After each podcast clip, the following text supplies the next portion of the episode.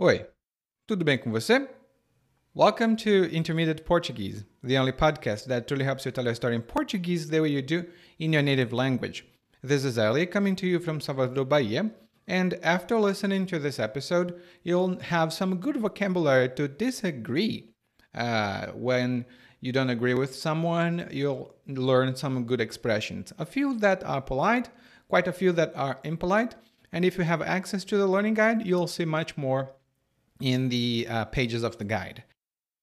Just a reminder if you are a member of the continuing education program, your guide is already there, so you can go there and download it to study. And if you are not a member and you would like to join us, visit PortugueseWithEli.com forward slash PLG. It's PortugueseWithEli.com forward slash PLG. And this is episode 146. Discordando, mas com respeito.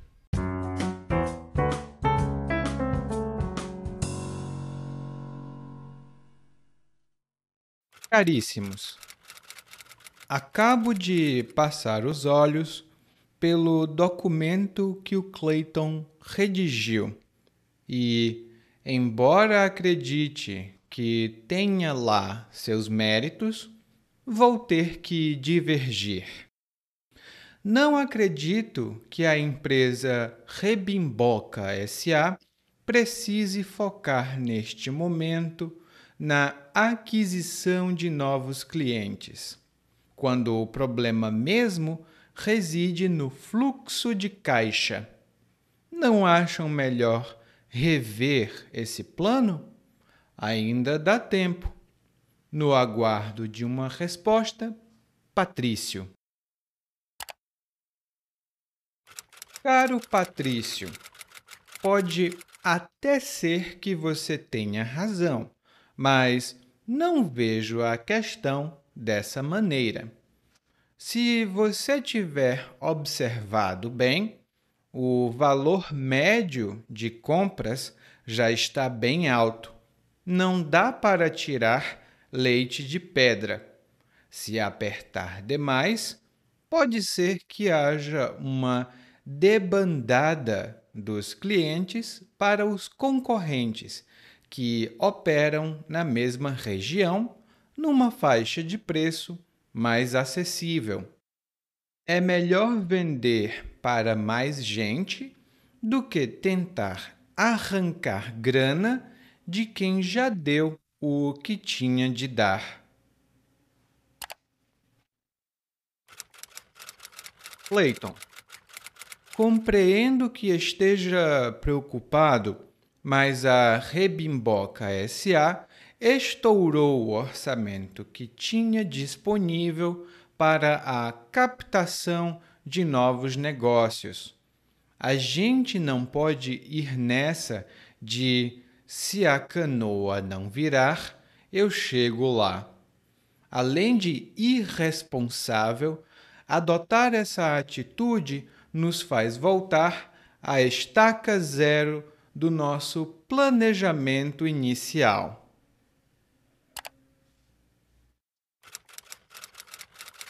Patrício. Primeiro, se a canoa não virar, é o cacete. Peço encarecidamente que pare de colocar palavras na minha boca. Já fizemos todas as pesquisas de mercado e avaliamos a capacidade de pagamento da clientela. Provamos por A mais B que se a gente esticar muito a corda, os clientes vão embora. Se você concordar ou não, não dou a mínima. O que tenho são fatos, e contra fatos não há argumentos.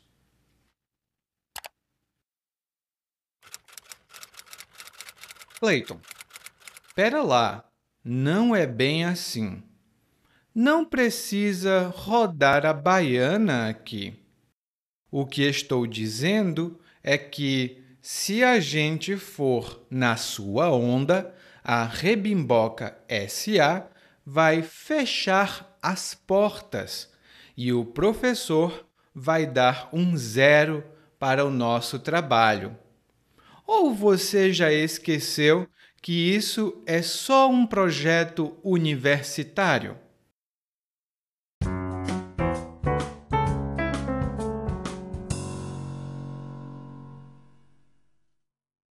Hoje nós não tivemos um monólogo. O que nós tivemos hoje foi uma troca de mensagens. Muito provavelmente, essas mensagens são e-mails por causa da forma como eles começam as mensagens e como algumas das mensagens são terminadas. E logo na primeira mensagem, que foi escrita por uma pessoa chamada Patrício, ele escreve, né? Caríssimos, acabo de passar os olhos pelo documento que o Clayton redigiu. Acabo de passar os olhos pelo documento que o Clayton redigiu. E a primeira coisa que nós devemos observar é que o Patrício utilizou a palavra caríssimos. E nós utilizamos essa palavra numa situação muito formal, quando nós falamos com um grupo misto, com pessoas de todos os gêneros se for um grupo de pessoas do gênero feminino, nós dizemos caríssimas. Mas para um grupo misto ou um grupo apenas de pessoas do gênero masculino, nós dizemos caríssimos. E o Patrício escreveu que passou os olhos pelo documento que o Clayton redigiu. Passar os olhos por alguma coisa significa dar uma olhada muito rápida, não é, colocando muita atenção. Então, quando o Patrício diz que passou os olhos pelo documento, o que ele quis dizer foi que ele olhou rapidinho, mas não se aprofundou. Ele não foi muito fundo no documento. E o Clayton redigiu o documento. Redigir é uma palavra mais formal para dizer escrever. Então, se eu redijo um documento, é a mesma coisa que eu escrevo um documento. Mas essa palavra é um pouco mais formal. Em seguida, o Patrício diz que o documento tem seus méritos mas que o Patrício vai divergir do que estava escrito. E aqui nós temos dois termos interessantes. O primeiro é alguma coisa tem mérito. E quando nós dizemos que alguma coisa tem mérito, isso significa que essa coisa merece nossa consideração ou talvez o nosso respeito, porque ela é pertinente ou válida para o ponto em discussão.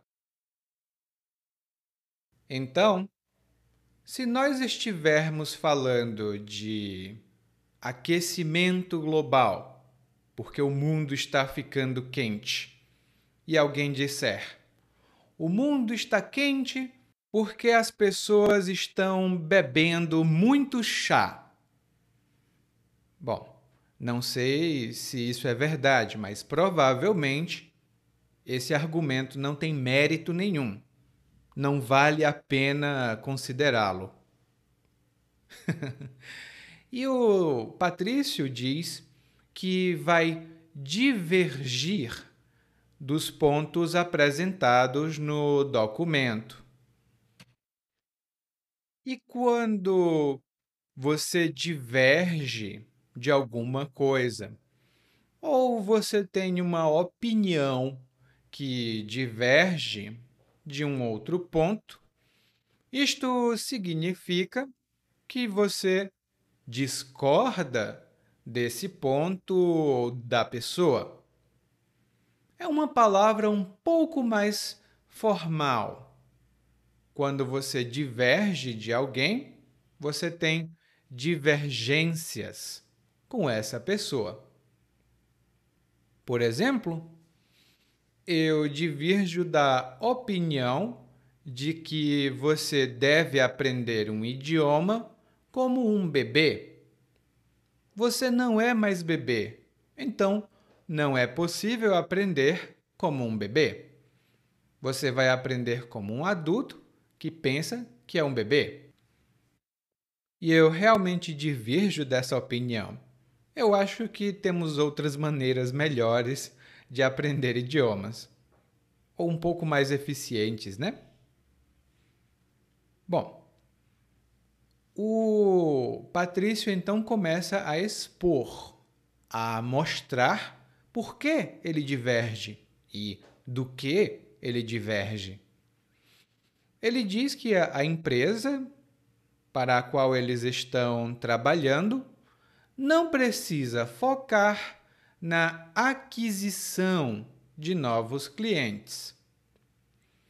E a aquisição é a obtenção. É quando você obtém ou consegue alguma coisa porque você comprou ou fez algum esforço para conseguir. É uma palavra mais formal e vem do verbo adquirir. Por exemplo, para muitas pessoas, a aquisição da casa própria é um sonho quase impossível.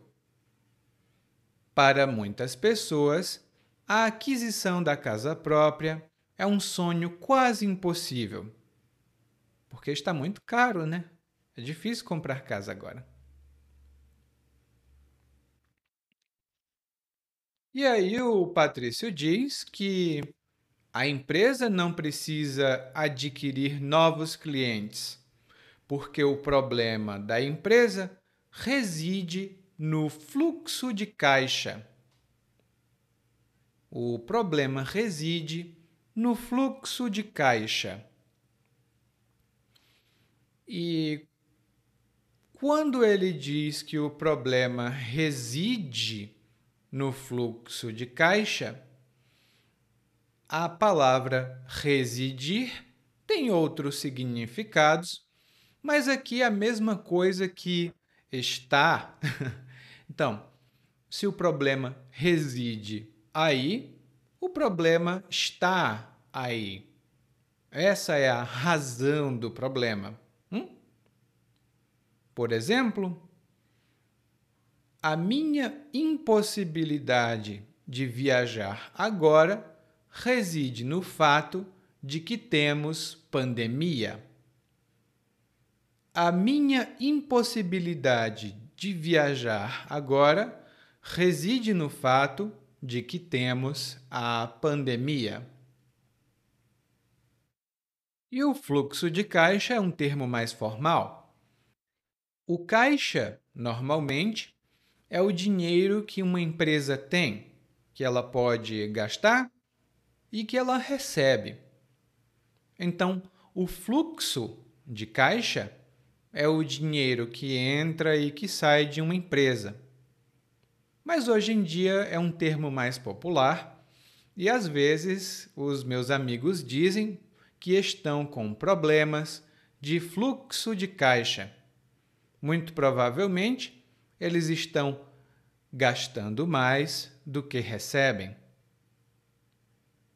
Talvez seja esse o problema da empresa. E o Patrício, então, termina a mensagem com duas partes. Primeiro, ele diz que ainda dá tempo de rever o plano. Ainda dá tempo de rever o plano. E quando a gente diz que dá tempo é, de fazer alguma coisa ou dá tempo fazer alguma coisa. Isto significa que ainda tem tempo suficiente para fazer alguma coisa. Por exemplo, eu estava me achando um pouco velho. Agora que eu tenho 70 anos, eu penso, Hum, será que ainda dá tempo fazer uma faculdade? Será que ainda dá tempo fazer uma faculdade? Você percebe que eu não utilizei a preposição. Eu posso dizer também: será que ainda dá tempo de fazer uma faculdade? Mas na conversação, nós eliminamos essa palavra de. E a minha resposta para essa pergunta é claro que dá. dá tempo enquanto estiver vivo. Hum? E no final, o narrador termina o e-mail dele com no aguardo de uma resposta. Essa é uma forma muito comum de encerrar, de terminar uma mensagem para a qual a gente espera uma resposta. Por exemplo, Oi, Paula, tudo bem? Eu estou telefonando para você para saber se você vai mesmo pegar esse trabalho. Eu estou no aguardo. Ou seja, eu estou esperando uma resposta. Lá no guia de aprendizagem, você vai ver mais algumas explicações sobre essa expressão. E aqui termina o primeiro e-mail. O próximo e-mail é a resposta do Clayton para o Patrício.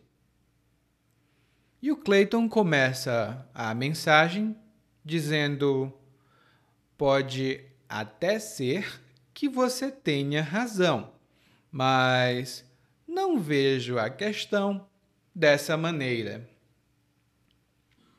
E aqui nós temos uma estrutura muito respeitosa e educada para discordar, para não concordar, ou para mostrar que nós temos uma opinião divergente. Pode até ser que você tenha razão, mas blá blá blá blá. Mas nem sempre você precisa dizer. Pode até ser que você tenha razão. Eu posso falar? Pode ser que você saiba o que está fazendo, mas eu prefiro contratar outra pessoa. E aqui observe que eu sempre utilizo o subjuntivo. Pode até ser que você blá blá blá. E então o Clayton continua explicando por que é, ele tem uma opinião diferente. E ele diz que o valor de compra já está alto, ou seja, os clientes já pagam muito. E então o Clayton diz que não dá para tirar leite de pedra. Não dá para tirar leite de pedra. e tirar leite de pedra é uma expressão muito informal que significa fazer ou realizar uma coisa impossível ou quase impossível. Normalmente é uma expressão negativa. A gente diz não dá para tirar leite de pedra, não é possível tirar leite de pedra. E quando o Clayton diz que não dá para tirar leite de pedra, muito provavelmente é porque é impossível tirar mais dinheiro dos mesmos clientes. No guia de aprendizagem, você vai ver mais alguns exemplos dessa expressão.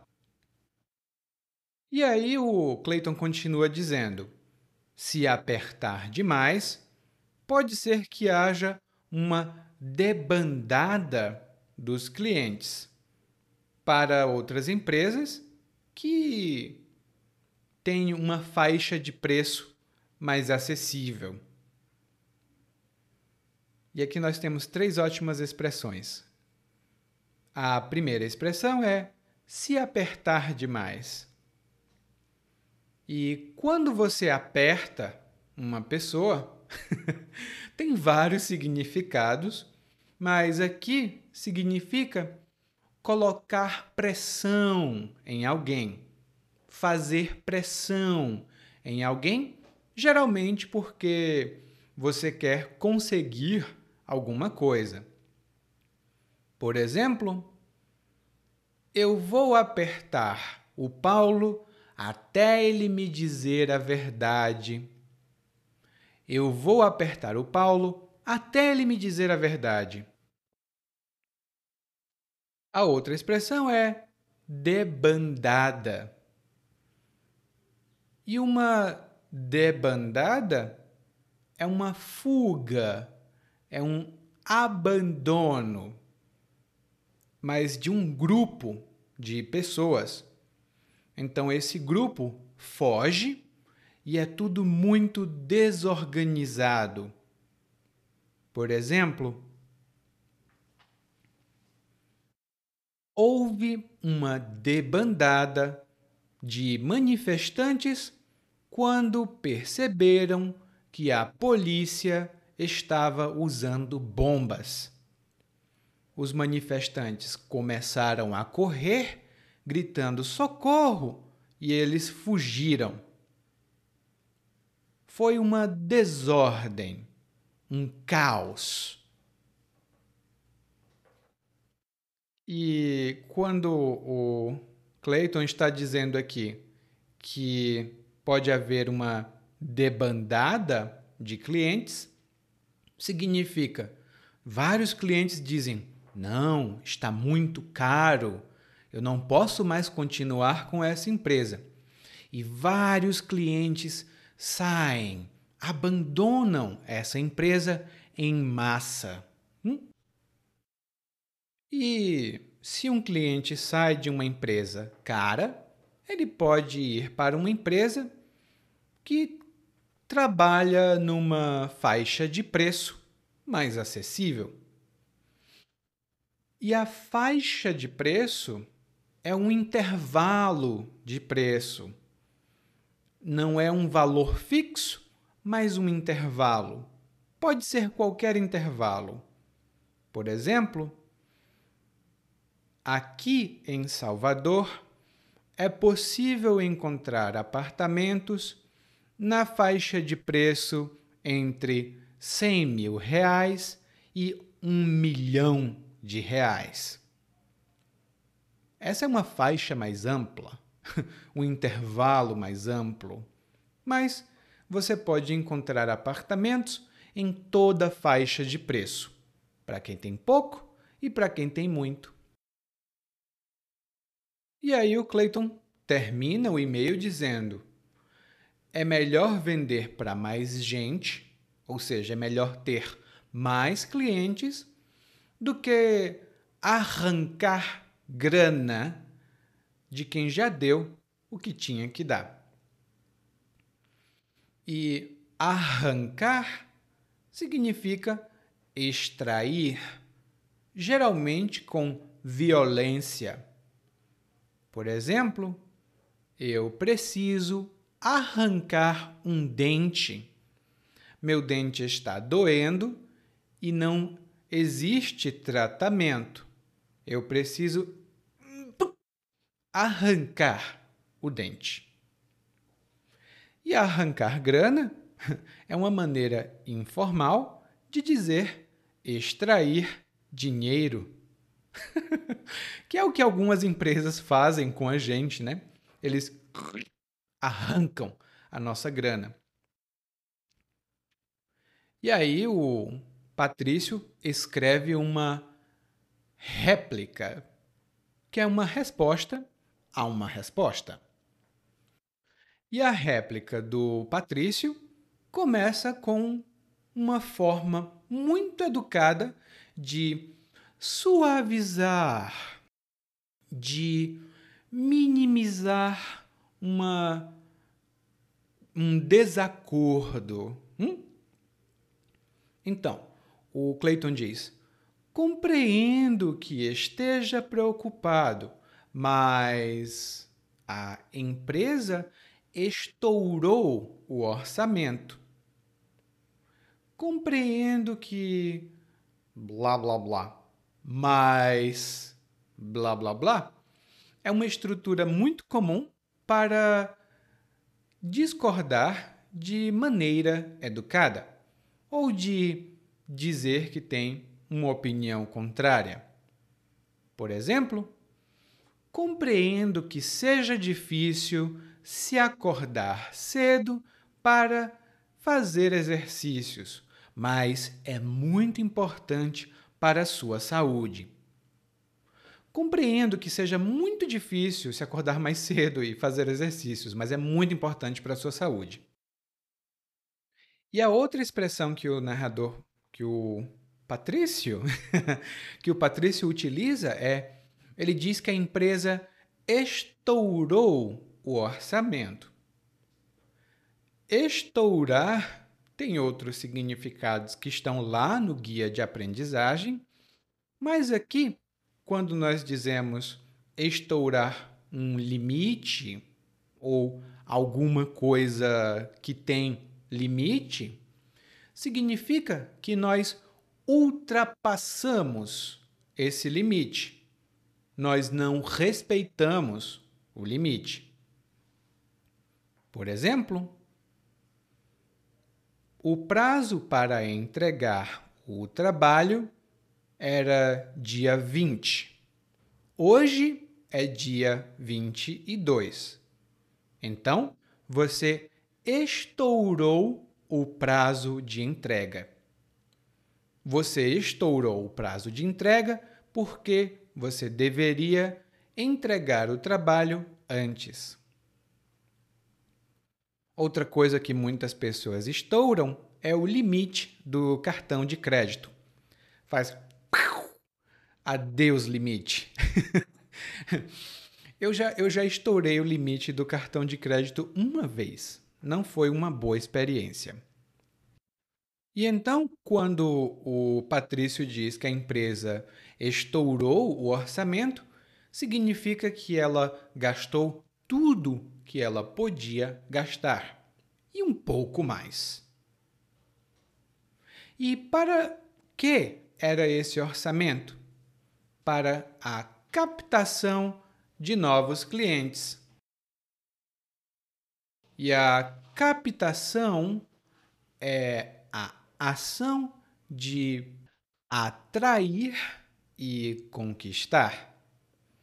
Por exemplo, a empresa está fazendo a captação de muitos clientes por meio de propaganda. A empresa está fazendo captação de muitos clientes por meio de propaganda. E captação vem do verbo captar. A pronúncia pode ser captar, como a minha pronúncia, ou captar, como a pronúncia de algumas pessoas. Hum? E aí o Patrício continua falando. Né? Ele diz: Olha, eu sei que você está preocupado, mas a empresa já gastou todo o dinheiro que tinha para conseguir novos clientes. E a gente não pode ir nessa de se a canoa não virar, eu chego lá. A gente não pode ir nessa de se a canoa não virar, eu chego lá. E quando a gente diz ir nessa, e normalmente é ir nessa conversa, ir nessa história, ir nessa onda, isso significa aceitar e acreditar nessa coisa e agir de acordo com essa coisa. Por exemplo, meus amigos do escritório dizem que é importante terminar todo o trabalho antes do tempo. Olha, eu não vou nessa não, porque se eu terminar antes do tempo, vou precisar fazer mais trabalho e vou receber o mesmo salário. Então eu não vou nessa de, ah, tem que fazer o trabalho mais rápido. Não. Eu não sou o dono da empresa, Lá no guia de aprendizagem você vai ver mais algumas explicações e exemplos para essa expressão, que é muito informal e muito comum no dia a dia aqui no Brasil. E quando o Patrício diz: "Ah, a gente não pode ir nessa de se a canoa não virar, eu chego lá", significa a gente não pode é, concordar com essa ideia. E que ideia é essa? Bom, aqui nós temos um pequeno ponto cultural. Se a canoa não virar, eu chego lá. É uma música antiga de carnaval. A gente canta: Se a canoa não virar, olê, olê, olá, eu chego lá. e popularmente a gente diz: Se a canoa não virar, eu chego lá. Ou seja, se não acontecer nenhum problema, eu faço o que tenho que fazer. Eu faço o que preciso fazer. E aqui no Brasil, normalmente, a gente não diz a frase toda. Por exemplo, duas amigas estão conversando, a Paula e a Fernanda. Então a Paula pergunta: Fernanda, eu estou preocupada. Você vai conseguir concluir o projeto? E a Fernanda diz: Se a canoa não virar. E isso significa: se não acontecer nenhum problema,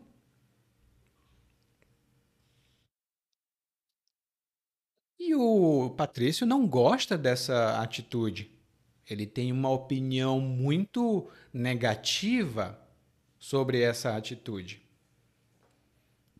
Ele diz que é uma atitude irresponsável e que adotar essa atitude faz que eles voltem à estaca zero. E voltar à estaca zero significa começar tudo de novo do começo. Provavelmente porque alguma coisa deu errado, algum problema aconteceu, então é necessário recomeçar. Por exemplo, eu montei uma empresa, fiz essa empresa crescer, mas por causa de alguns péssimos investimentos que eu fiz, perdi todo o dinheiro. Agora estou de volta à estaca zero. Ou seja, vou precisar começar tudo de novo. E aí o Clayton veio com uma resposta que vou te contar, viu? Clayton não estava muito feliz. Porque ele diz: se a canoa não virar, é o cacete. Se a canoa não virar, é o cacete, que é o que ele fala. E quando você utiliza essa expressão é o cacete depois de alguma frase, significa que você não aceita ou discorda muito fortemente de alguma coisa. Por exemplo, o chefe pergunta a um empregado se o empregado pode trabalhar no domingo. O empregado está muito irritado e diz: Trabalhar domingo é o cacete, eu vou dormir. Trabalhar domingo é o cacete, eu vou dormir. E muito provavelmente o empregado vai dormir por muito tempo porque ele vai perder o emprego. Essa é uma expressão muito vulgar e desrespeitosa. Então, nós utilizamos essa expressão somente em situações mais informais. Tudo bem? Cuidado quando usar. E aí o Clayton continua dizendo: Peço encarecidamente que pare de colocar palavras na minha boca. Essa fórmula, peço encarecidamente, é uma fórmula muito comum e significa eu peço, por favor, por favor, por favor. Eu insisto no que eu estou pedindo. Por exemplo, eu já pedi encarecidamente que os meus vizinhos parassem de fazer barulho à noite. Bom, eles não pararam, então eu não tenho outra opção. Eu vou chamar a polícia, porque eu já pedi encarecidamente. E o Clayton pediu que o Patrício parasse de colocar palavras na boca dele. E quando alguém coloca palavras na boca de outra pessoa, ou põe palavras na boca de outra pessoa, isso significa que essa primeira pessoa atribui ou é, declara que outra pessoa disse o que talvez não tenha dito. Oh, é uma explicação um pouco complicada. Então eu vou dar um exemplo. Por favor, não coloque palavras na minha boca. Eu não disse que a casa da Rafaela era feia. Eu disse que estava precisando de uma reforma. Eu não disse que a casa dela era feia. Eu disse que estava precisando de uma reforma. É muito diferente, viu? Não coloque palavras na minha boca.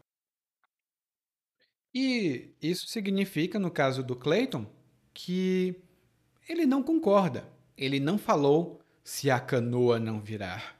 Então, o Patrício está colocando palavras na boca dele.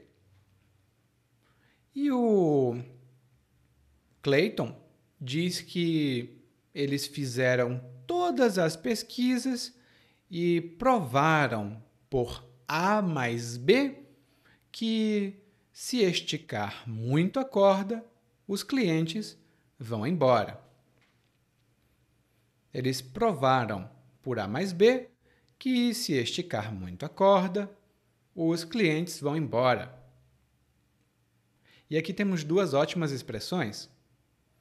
Provar por A mais B significa provar sem sombra de dúvidas, quando não tem espaço para qualquer questionamento.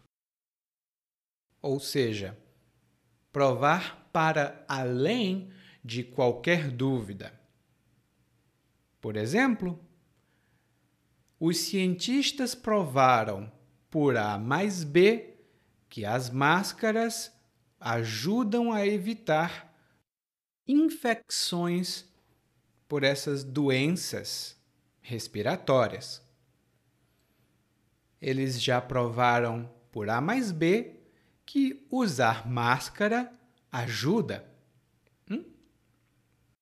E esticar a corda, ou esticar muito a corda, é uma expressão informal que significa forçar uma situação até um ponto que já não dá mais para aguentar.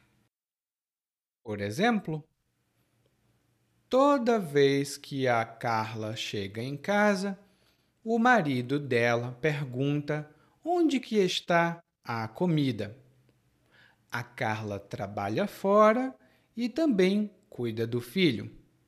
Na opinião dela, o marido está esticando a corda. Ele está esticando muito a corda. Se ele esticar demais, ela não sabe quais serão as consequências. Lá no guia de aprendizagem, nós temos outros exemplos dessa expressão. E o Clayton, então, que já está um pouco irritado, termina o e-mail dizendo: Olha, se você concorda comigo ou não concorda comigo, eu não dou a mínima. Eu não dou a mínima. Isto significa: eu não dou nenhuma importância para a sua opinião. E a expressão não dar a mínima significa não dar importância, não ligar, não se importar com algo. Por exemplo, eu não dou a mínima para o que as pessoas pensam. Eu não dou a mínima para o que as pessoas pensam. Eu vou continuar usando o meu chapéu em todos os lugares. Talvez o chapéu não seja bem aceito, mas eu não dou a mínima. E aí o Patrício envia o último e-mail e no último e-mail ele começa dizendo: Pera lá, não é bem assim duas expressões ótimas aqui no Brasil. Pera lá. Essa pera lá significa calma aí, calma aí. E é quando a gente provavelmente discorda do que alguém está dizendo, ou a gente acha que alguém está dizendo algo que é uma bobagem, uma idiotice, ou é mentira e nós vamos apresentar um ponto contrário. Por exemplo, espera lá, não é porque eu seja seu amigo que eu preciso fazer as coisas gratuitamente para você. Espera lá, não é assim. Amigos, amigos, negócios à parte. E a outra expressão, não é bem assim, tem um significado parecido e é bem informal também. Eu posso dizer: Ei, calma lá, peraí, não é bem assim. Eu sou seu amigo, mas eu não sou seu empregado. Hum? Não é bem assim. Você precisa me pagar. E isso acontecia muito quando meus amigos descobriam que eu sabia falar inglês. Eles diziam: Me ensina inglês. E eu, mas eu sou professor. Eu preciso receber o meu salário. E o Clayton, aliás, o Patrício fala: não precisa rodar a baiana. eu nunca. Essa é uma expressão muito engraçada e muito comum também.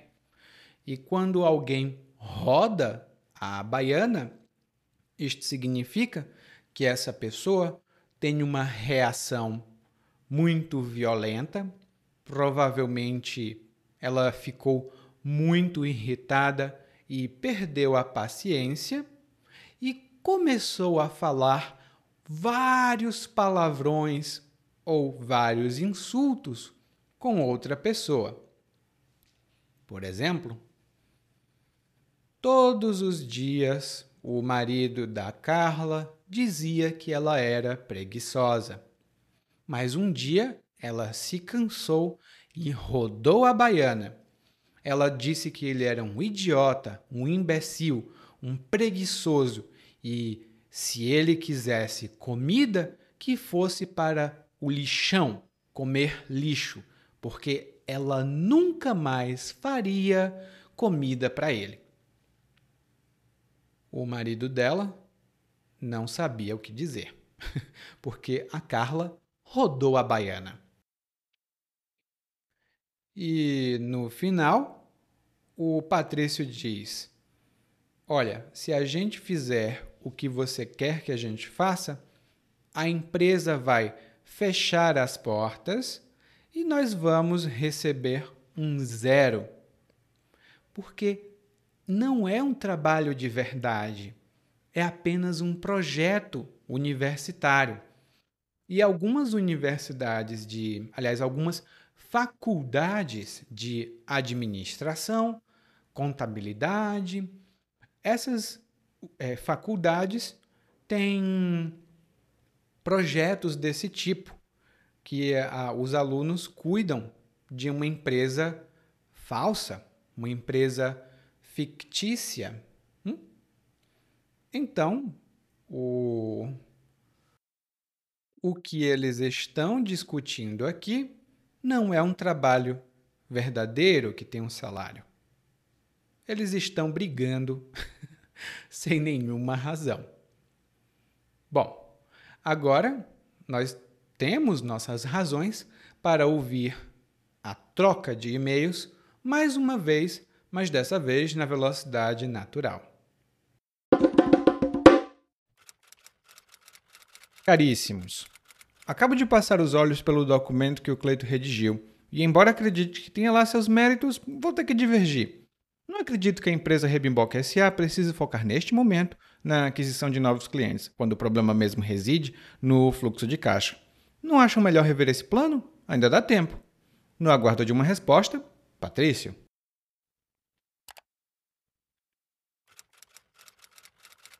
Caro Patrício, Pode até ser que você tenha razão, mas não veja a questão dessa maneira. Se você tiver observado bem, o valor médio de compra já está bem alto. Não dá para tirar leite de pedra. Se apertar demais, pode ser que haja uma debandada dos clientes para os concorrentes que operam na mesma região, numa faixa de preço mais acessível. É melhor vender para mais gente do que tentar arrancar a grana de quem já deu o que tinha de dar.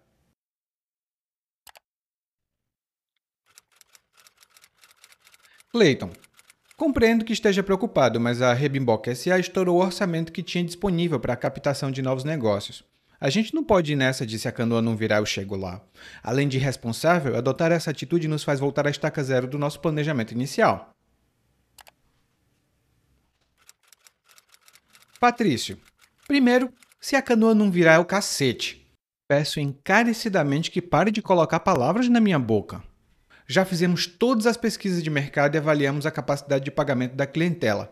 Provamos por A mais B que se a gente esticar muita corda, os clientes vão embora. Se você concordar ou não, não dou a mínima. O que tenho são fatos e contra fatos não há argumentos. Pera lá, não é bem assim. Não precisa rodar a baiana aqui. O que eu estou dizendo é que se a gente for na sua onda, a Rebimboca SA vai fechar as portas e o professor vai dar um zero para o nosso trabalho. Ou você já esqueceu que isso é só um projeto universitário? Oi, tudo bem? Provavelmente você escuta nosso podcast há algum tempo. Bom, se não for o caso, eu me apresento para você. Eu sou o Eli, é, para Eliakim, e sou professor de português, responsável pelo podcast, pelo site portuguesewitheli.com, pelo outro site readbrazilianportuguese.com e muitas outras fontes de conteúdo para aprendizes de português que, como você, querem falar e entender o português brasileiro.